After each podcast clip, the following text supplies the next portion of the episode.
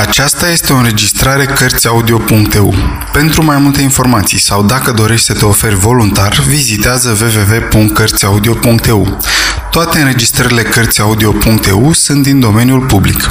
Jules Verne, Insula Misterioasă, capitolul 2 Un episod al războiului de secesiune Inginerul Sarah Smith Gideon Spilett Negrul Neb Marinarul Pencroff Tânărul Herbert o propunere neașteptată. Întâlnire la ora 10 seara.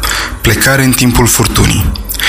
Cei pe care uraganul îi aruncase pe această coastă nu erau nici aeronauți de profesie, nici amatori de expediții aeriene. Erau prizonieri de război care evadaseră cu îndrăzneală în împrejurări extraordinare.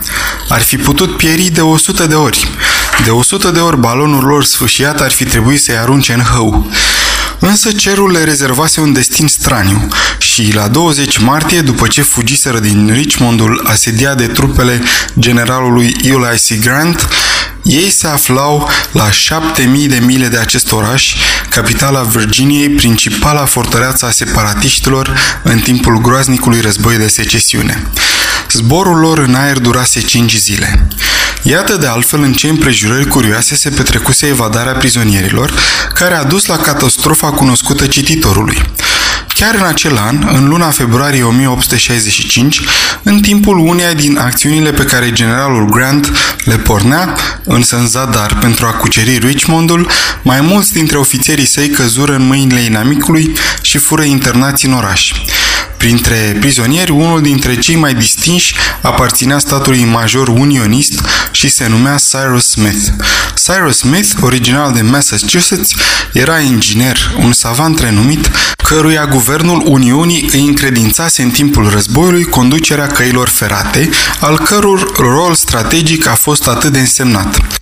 Adevărat nord-american, slab, osos, uscat, în vârstă de aproximativ 45 de ani, părul lui trădea un început de cărunțeală, deși îl purta tuns scurt și își rădea barba, păstrându-și doar o mustață stufoasă. Avea un frumos cap numismatic, făcut parcă pentru a fi reprodus pe medalii, ochii arzători, gura gravă, chipul unui savant trecut prin școala practicii. Era unul din acei ingineri care încep prin a mânui ciocanul și târnăcopul, asemenea generalilor care debutează ca simpli soldați. Totodată, pe lângă ingeniozitatea spiritului, avea și mâini deosebit de îndemânatice. Trupul său era mușchiulos și vânjos. Adevărat om de acțiune, dublat de un gânditor, realiza totul fără efort, datorită vitalității sale debordante și a perseverenței energice care sfidează orice nenoroc. Foarte instruit, foarte practic, foarte descurcăreț pentru a folosi un cuvânt din limbajul militar francez, era un temperament desăvârșit, pentru că rămânând stăpân pe sine în orice împrejurare, el îndeplinea în cel mai înalt grad cele trei condiții care împreună definesc energia umană. Activitatea spiritului și a trupului, impietuozitatea dorințelor, puterea voinței iar deviza lui ar fi putut fi aceea lui Wilhelm de Orania în secolul al XVII-lea. N-am nevoie de speranță pentru a fi întreprinzător și nici de reușită pentru a persevera. Totodată, Cyrus Smith era curajul personificat. Participase la toate bătăliile în timpul războiului de succesiune. După ce debutase sub comanda lui Ulysses Grant, în rândul voluntarilor din Illinois, se bătuse pretutindeni vitejește. La Paducah, la Belmont, la Pittsburgh Landing, la asediul Corinthului, la Black River, la Chattanooga, la Wilderness, la Potomac, ca un soldat demn de generalul care spunea nu-mi număr niciodată morții. Și de sute de ori Cyrus Smith ar fi trebuit să se afle printre cei pe care teribilul Grant nu-i număra, dar în aceste lupte unde nu se cruța deloc, norocul l-a ocrutit întotdeauna până în clipa când a fost rănit și luat prizonier pe câmpul de bătaie de la Richmond. În același timp cu Cyrus Smith, în aceeași zi chiar, un alt personaj important cădea în mâna sudiștilor. Nu era altcineva decât onorabilul Gideon Spilett, reporter la New York Herald, care primise misiunea să urmărească peripețiile războiului în rândurile armatelor Nordului.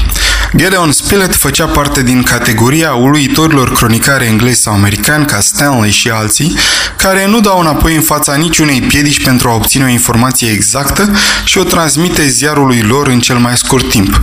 Ziarele Uniunii ca New York Herald, de pildă, constituie adevărate puteri, iar trimișii lor sunt reprezentanți de care se ține seama. Gedeon Spilett era unul din trimișii cei mai importanți. Om cu mari merite, energic, prompt și gata să înfrunte orice, plin de idei, străbătuse lumea întreagă.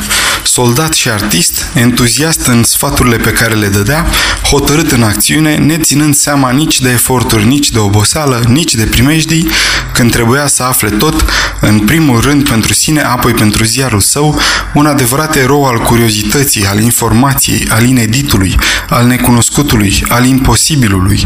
Era unul din acei întreprizi observatori care scriu sub gloanțe, redactează sub ghiulele de tun și pentru care toate primejdile sunt purtătoare de noroc. Și el luase parte la toate bătăliile în prima linie, cu un revolver într-o mână, cu carnetul în cealaltă. Obuzele nu făceau să-i tremure creionul. Nu ocupa firele cu telegrame nesfârșite cum fac cei care vorbesc mult fără a avea nimic de spus, dar fiecare din notele sale, scurte, răspicate, limpezi, lămureau exact orice problemă importantă. De altfel, umorul nu-i lipsea deloc. El fu acela care, în timpul luptei de la Black River, voind cu orice preț să-și păstreze locul la ghișeul biroului telegrafic pentru a înștiința primul ziarul său asupra rezultatului bătăliei, telegrafiase timp de două ore primele capitole ale Bibliei. New York Herald a plătit 2000 de dolari, dar tot New York Herald a avut întâietatea știrii. Gedeon Spilett era înalt de statură. Avea cel mult 40 de ani. Niște favoriți blond roșcați îi încadrau obrazul. Privirea sa era calmă, pătrunzătoare, rapidă. Era privirea unui bărbat obișnuit să sesizeze imediat toate amănuntele din jurul său. Bine clădit, se călise în toate împrejurările ca o bară de oțel în apă rece. De 10 ani, Gideon Spilett era reporterul oficial al New York Herald, pe care îl îmbogățea cu cronicile și cu desenele sale, deoarece mânuia tot atât de bine creionul ca și pana. Când fu luat prizonier, tocmai făcea descrierea și crochiul bătăliei. Ultimele cuvinte notate pe carnetul său erau următoarele. Un sudist mă ochește și... Dar pe Gedeon Spilett nu-l nimeri glonțul, deoarece, conform obișnuitului său noroc, scăpă și din această situație fără nicio zgârietură. Cyrus Smith și Gedeon Spilett, care nu se cunoșteau decât din auzite, fuseseră amândoi transportați la Richmond. Inginerului se vindecă repede rana și în timpul convalescenței făcu cunoștință cu reporterul. Se plăcură unul pe celălalt și învățară să se prețuiască. În curând, nu mai avură decât un singur cel, să fugă, să regăsească armata lui Grant și să lupte iar în rândurile ei pentru unitatea federală. Cei doi americani erau hotărâți să folosească orice prilej. Însă, cu toate că fusese lăsați liberi în oraș, Richmond era atât de sever păzit încât o evadare devenea imposibilă. Tocmai atunci, Cyrus Smith fu regăsit de un servitor care îi era devotat trup și suflet. Acest om cutezător era un negru, născut pe domeniile inginerului, din tată și mamă sclavi, dar pe care Cyrus Smith îl eliberase de mult timp, fiind un aboliționist convins din rațiune și din inimă. Sclavul, devenit liber, nu voise să-și părăsească stăpânul. Îl iubea fiind gata să-și dea viața pentru el. Era un tânăr de 30 de ani, puternic, sprinten, îndemânatic, inteligent, blând și liniștit, câteodată naiv, însă întotdeauna surzător, îndatoritor și bun. Îl chema Nabucodonosor, dar nu răspundea decât la apelativul prescurtat și familiar de Neb. Când Neb află că stăpânul său a fost făcut prizonier, părăsi fără să șovăie Massachusetts, ajunse în fața Richmondului și, prin șire tenie și agerime, primejduindu-și de 20 de ori viața, izbuti să pătrundă în orașul asediat. Nu pot fi redate plăcerea lui Sarah Smith de a-și revedea slujitorul și bucuria lui Neb de a-și fi regăsit stăpânul. Dar dacă Neb a putut pătrunde în Richmond, era cu mult mai greu de ieșit din oraș, pentru că prizonierii unioniști erau supravegheați foarte îndeaproape. Doar o împrejurare extraordinară ar fi putut înlesli o evadare cu oarecare șanse de reușită. Dar această împrejurare nu numai că nu se ivea, dar era și a nevoie să o provoci. În acest timp, Grant își continua cu energie operațiile militare. Victoria de la Petersburg i-a fost foarte puternic contestată. Forțele sale, unite cu cele ale lui Butler, nu obținuseră însă niciun rezultat în fața Richmondului și nimic nu lăsa să se întrevadă că eliberarea prizonierilor ar fi apropiată. Reporterul, căruia captivitatea plicticoasă nu-i ofera niciun detaliu vrednic de a fi notat, nu mai putea suporta. Era obsedat de o singură idee, să fugă din Richmond cu orice preț.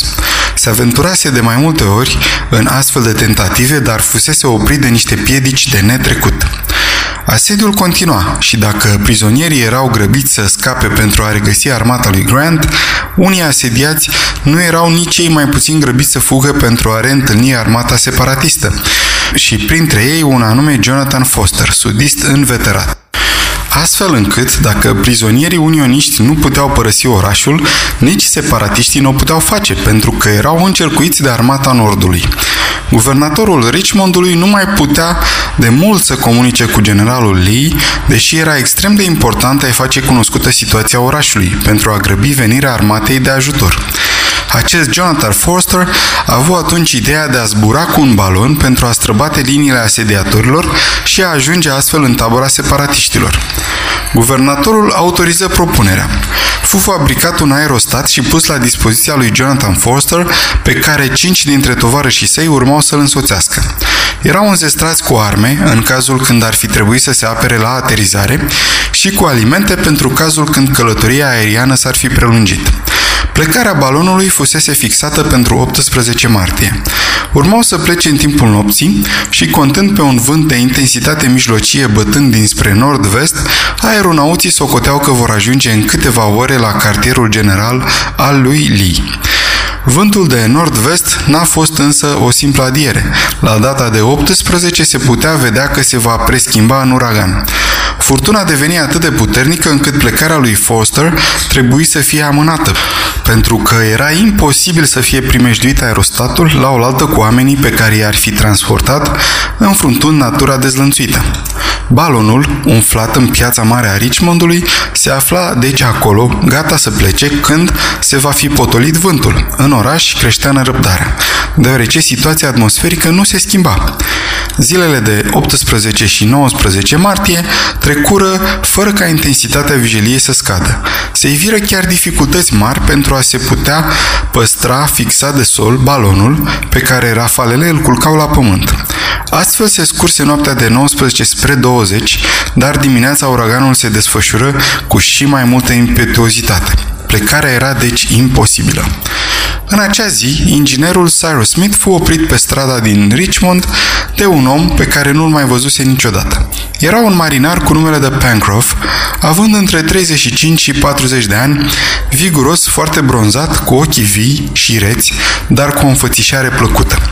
Acest Pencroff era un nord-american care străbătuse toate mările globului și care trăise ca pe o aventură toate întâmplările extraordinare prin care poate trece o ființă cu două picioare și fără pene. E inutil să mai adăugăm că era o fire întreprinzătoare, îndrăzneață, un om pe care nimic nu-l mai putea uimi. La începutul acelui an, Pencroff venise la Richmond pentru niște treburi împreună cu un tânăr de 15 ani, Herbert Brown din New Jersey, fiul fostului său capitan, un orfan pe care îl iubea ca pe propriul său copil. Neputând părăsi orașul înainte de a fi asediat, se trezi blocat aici spre marea sa părere de rău și nici el nu mai avea decât un singur gând, să fugă cu orice chip. Îl cunoștea din auzite pe inginerul Cyrus Smith, știa cât de greu acest om hotărât îi stăpânea nerăbdarea. Nu și-o voi deci să-l abordeze, spunându-i fără niciun fel de introducere. Domnule Smith, nu v-ați săturat de Richmond? Inginerul îl privi drept în ochi pe bărbatul care îi vorbea astfel și care adăugă în șoaptă. Domnule Smith, vreți să fugiți? Când? Răspunse cu însuflețire inginerul. Și putem afirma că acest răspuns îi scăpase fără să vrea, întrucât nu apucase încă să-l examineze pe necunoscutul care îi se adresase. Dar cercetând cu o privire pătrunzătoare figura cinstită a marinarului, el nu se mai îndoi că avea în fața lui un om de treabă. Cine sunteți dumneavoastră?" îl întrebă el scurt. Pencroff se recomandă. Bine, răspunse Cyrus Smith. Și cu ce propuneți să evadăm? Cu leneșul ăsta de balon care zace aici de pomană și care mi se pare că ne așteaptă taman pe noi. Marinarul n-a avut nevoie să-și termine fraza. Inginerul pricepu îndată. îl apucă pe Pencroff de braț și îl duse la el acasă. Acolo marinalul își expuse planul, într-adevăr foarte simplu. Pentru a-l executa nu se cerea decât să-ți riști viața. E adevărat că uraganul e încă violent, dar un inginer îndemânatic și îndrăzneț cum e Cyrus Smith va fi în stare să conducă un aerostat. De-ar fi știut el Pencroff să-l piloteze, n-ar fi șovăit să plece împreună cu Harbert, bineînțeles. Trecuse prin multe, ce mai conta încă o furtună? Cyrus Smith îl ascultă pe marinar fără să scoată o vorbă. Ochii însă îi străluceau. Iată, se ivise prilejul. Nu era el omul care să lase să scape. Proiectul nu era decât foarte primejdios, deci putea fi executat. Cu toată supravegherea, te puteai apropia noaptea de balon, te puteai strecura în acelă și tăia apoi legăturile care îl țineau pe pământ. Firește, exista riscul de a fi ucis, dar și șansa de a izbuti. Și dacă n-ar fi fost această furtună, dar fără această furtună, balonul ar fi fost acum plecat și prilejul atât de căutat nu s-ar mai fi evit în această clipă. Nu sunt singur, spuse Cyrus Smith scurt. Câte persoane vreți să luați? întrebă marinarul. Două, pe prietenul meu Spilett și pe slujitorul meu Neb. Deci trei în total, răspunse Pencroff. Iar împreună cu Harbert și cu mine cinci. Balonul trebuia să ducă șase. E limpede, vom pleca, răspunse Cyrus Smith. Acest uh, vom pleca îl angaja și pe reporter, iar reporterul nu era omul care se dea înapoi. Când proiectul îi fu comunicat, îl aprobă fără rezervă. Îl mira doar faptul că o idee atât de simplă nu-i venise lui, în minte până acum. În ce privește pe Neb, el își urma stăpânul oriunde dorea acesta. Deci, pe diseară, răspunse Pencroff. O să ne învârtim toți cinci prin preajmă ca niște oameni curioși. Pe diseară la ora 10, răspunse Cyrus Smith și idee domnul ca furtuna să nu se potolească înainte de plecarea noastră. Pencroff își luă rămas bun de la inginer și se întoarse la locuința sa, unde rămăsese tânărul Harbert Brown. Acest băiat curajos cunoștea planul marinarului și aștepta, nu fără o anumită neliniște, rezultatul demersului pe lângă inginer. Precum se vedea, erau cinci oameni hotărâți, gata să se avânte în vigilie, în plin uragan. Nu, uraganul nu se potoli. Și nici Jonathan Foster, nici tovarășii săi nu se puteau gândi să-l înfrunte într-o nacelă fragilă. Ziua fusese îngrozitoare. Inginerul nu se temea decât de un lucru, ca aerostatul reținut la sol și culcat de vânt să nu fie sfâșiat în mii de bucăți. Timp de mai multe ore dădu târcoale în piața aproape pustie, supraveghind aparatul. Pencroff făcea la fel, plimbându-se cu mâinile în buzunare, căscând la nevoie ca un om care nu știe cu ce să-și omoare timpul, fiindu-i însă și lui teamă ca balonul să nu fie sfâșiat sau chiar să nu se rupă legăturile și aerostatul să zboare în aer. Se însără. Noaptea deveni foarte întunecată. Cețuri groase treceau ca niște nori aproape de pământ. Cădea o ploaie amestecată cu zăpadă. Vremea era rece. O pâclă apăsătoare învăluia Richmondul. Părea că furtuna violentă ar fi încheiat un soi de armistițiu între asediatori și asediați și că tunul prefera să tacă în fața detunăturilor formidabile ale uraganului. Străzile orașului erau pustii. Pe această vreme îngrozitoare părea inutilă chiar și paza pieții unde se zbătea aerostatul. Evident, totul înlesnea plecarea prizonierilor, dar o călătorie în mijlocul rafalelor înslănțuite? Urâtă mare spuse Pencroff, înfundându-și cu o lovitură de pum pălăria pe care vântul încerca să-i o smulgă din cap. Nu e nimic, o scoatem la capăt până la urmă. La ora nouă și jumătate, Cyrus Smith și tovarășii săi se strecurau prin diverse părți în piața pe care felinarele cu gaz, stinse de vânt, o lăsaseră într-o beznă adâncă. Nu se vedea nici măcar uriașul aerostat, culcat aproape în întregime pe pământ. În afară de sacii de lest care mențineau corzile plasei, nacela era imobilizată de un cablu puternic petrecut printr-un inel fixat în caldarâm și ale cărui capete erau legate de bord. Cei cinci prizonieri se întâlniră lângă nacelă. Nu-i observase nimeni, iar întunericul era atât de adânc încât abia de se puteau vedea între ei. Fără a scoate o vorbă, Cyrus Smith, Gedeon Spilett, Nab și Herbert se suiră în acel în timp ce Pencroff, la ordinul inginerului, desprindea pe rând sacii de lest. Treaba dură câteva clipe și marinarul veni lângă tovarășii săi. Aerostatul nu mai era ținut decât de cele două capete ale cablului, iar Cyrus Smith nu mai trebuia decât să dea semnalul de plecare. În acea clipă, dintr-un salt, un câine sări în acelă. Era Top, câinele inginerului, care, rupându-și lanțul, își urmase stăpânul. Cyrus Smith, temându-se de un surplus de greutate, voia să-l dea jos pe bietul animal. Aș, unul în plus nu mai contează, spuse Pencroff, aruncând din acele doi saci de nisip.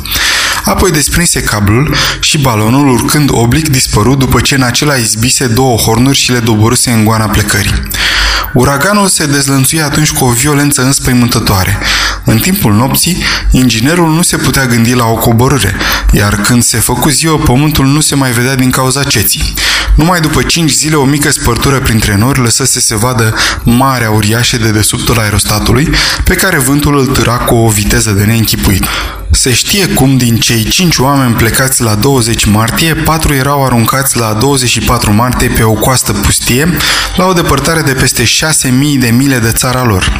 Iar cel ce lipsea, cel în ajutorul căruia alergaseră în primul rând cei patru supraviețuitori ai balonului, era conducătorul lor firesc, inginerul Cyrus Smith. Sfârșitul capitolului 2